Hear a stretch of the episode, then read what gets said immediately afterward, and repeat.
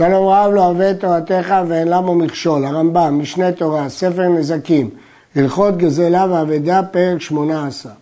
המוצא שטר חוב, אף על פי שלא פירש בו אחריות נכסים, ואף על פי שהחייב מודה, ואף על פי שהוא מקוים, דהיינו, ברור שהוא לא מזויף, הרי זה לא יחזיר.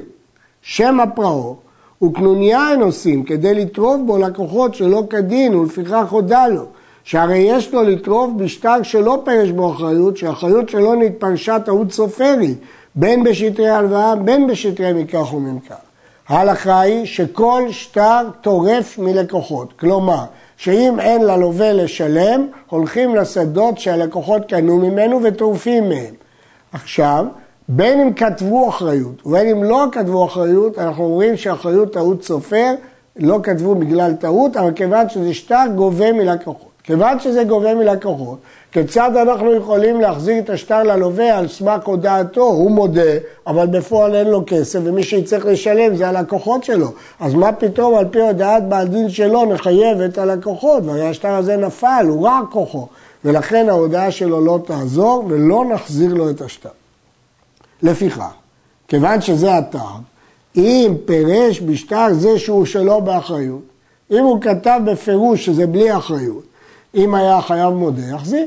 כי בין כך הוא לא יכול לטרוף מהלקוחות, אלא רק מהחייב, והחייב מודה, הודעת בעדין כמאה עדים. ואם לאו, לא יחזיר, שם הפרעו, כיוון שהוא נפל, הוא ראה כוחו, אולי הוא פרע אותו.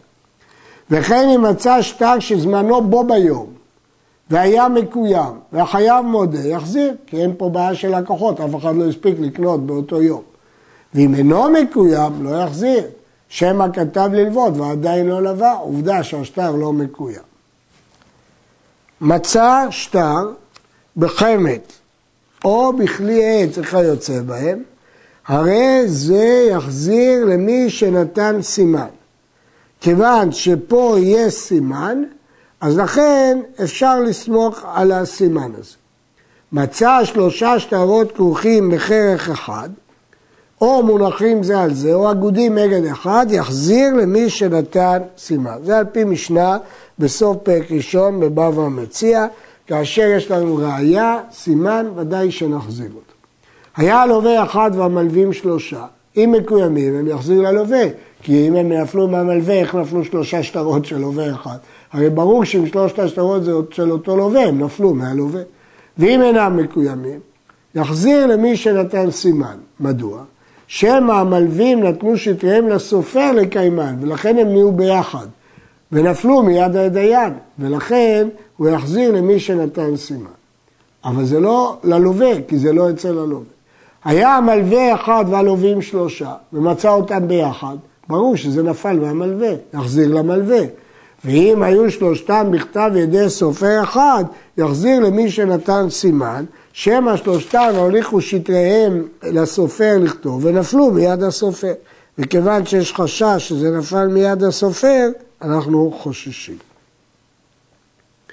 מצא שטרות קרועים ושטר חוב ביניהם, לא יחזיר.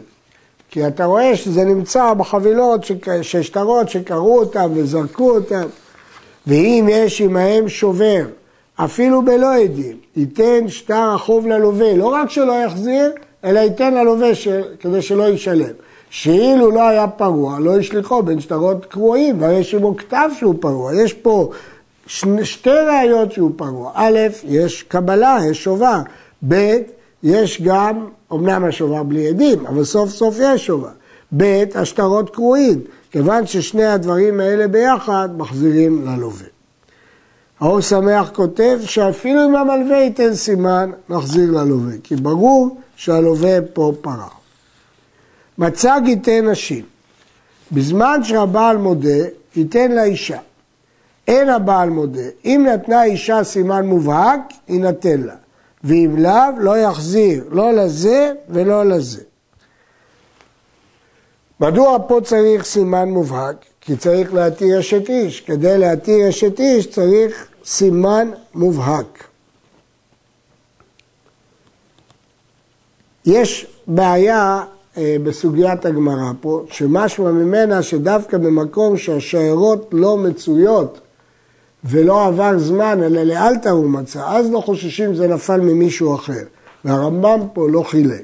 אבל הרמב"ם בהלכות גירושין בפרק ג' כתב את הדברים באריכות והוא שמח פה על מה שהוא כתב שם. פה הוא רק כתב שיחזיר לבעל, אבל בעניין היתר האישה הזאת הדברים מפורשים בהלכות גירושין, פרק ג' הלכות ט' עד י"א.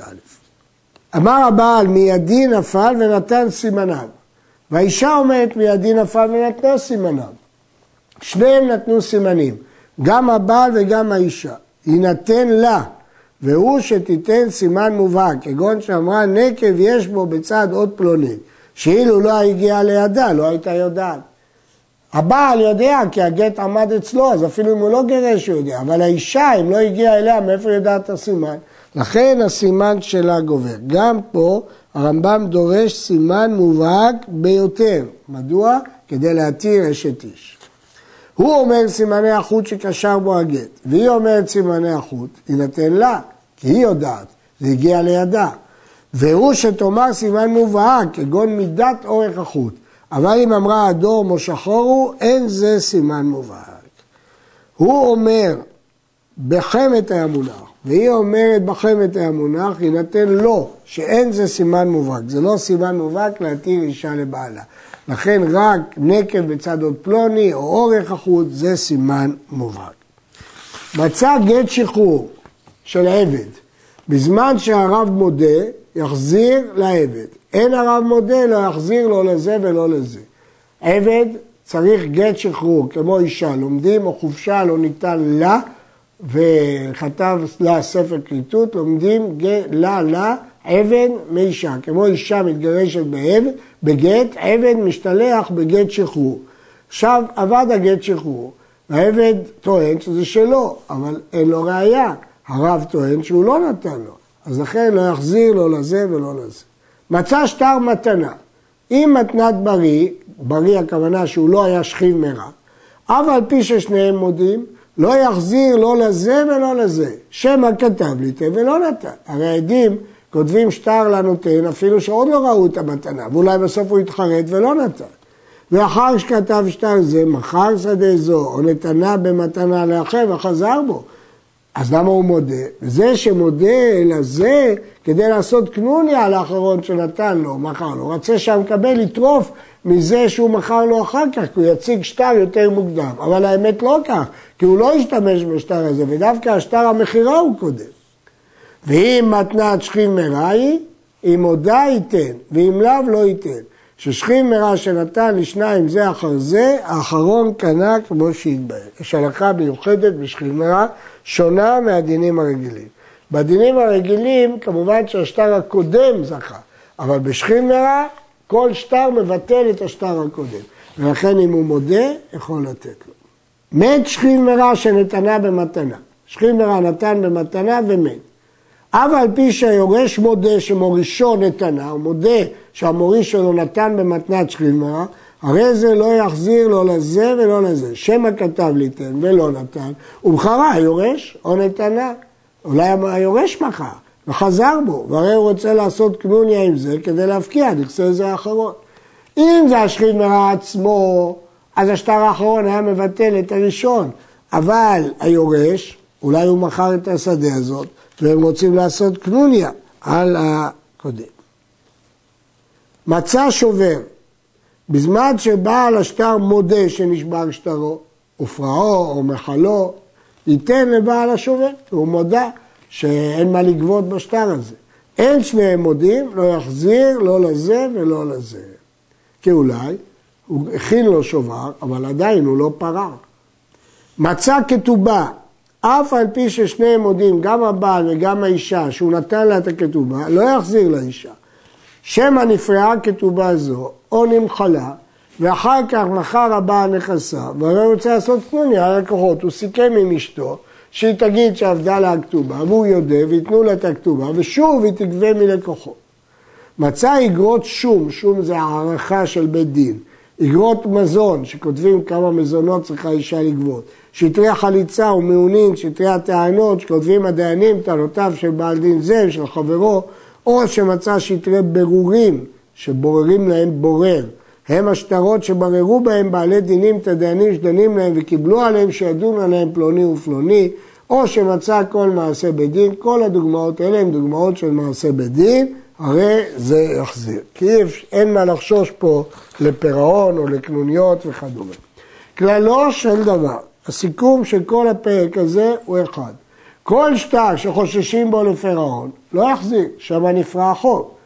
ואם היה חייב מודה, אז מצד החייב אין לנו בעיה להחזיר, אבל מצד הלקוחות, אם אפשר שהודעה כדי לעשות קלוני עד שיפסיד על הלוקח ומקבל המתנה שלקחו אחר זמן השטר, כדי שיתייצבו מידם שלא כדין, הרי זה לא יחזיר, אבל בלי ששניהם מודים, כי הם רוצים לעשות קלוניה לטרוף מהקונה.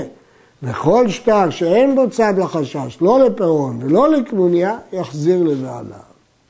כל המשטרות הנמצאות שדינם שלא יחזיר. אם יחזיר, דיעבד, הרי אלו כשרים וגובים בהם, ואין מוציאים אותם מתחת יד בעליהם, והרי הם בחזקתם והם חוששים להם. סוף סוף עכשיו הבעלים תופס שטר, כיוון שהוא תופס שטר בידו, אם החזיר, הוא יכול לגבות בו. הרעב"ד משיג על הרמב"ם. ולדעתו כל שטר שבדין יודעים שהוא נפל ונמצא, לא ניתן לגבות בו אף אם חזר אל המלווה. כי אנחנו יודעים איך השטר הגיע לה. גם הרשב"א חולק על הרמב"ם בזה וגם בחידושי הר"ן. המגיד משנה פה מסביר את היסוד של הר"ן והדברים מבוארים באריכות בספר אבן האזל על הרמב"ם כאן. עד כאן.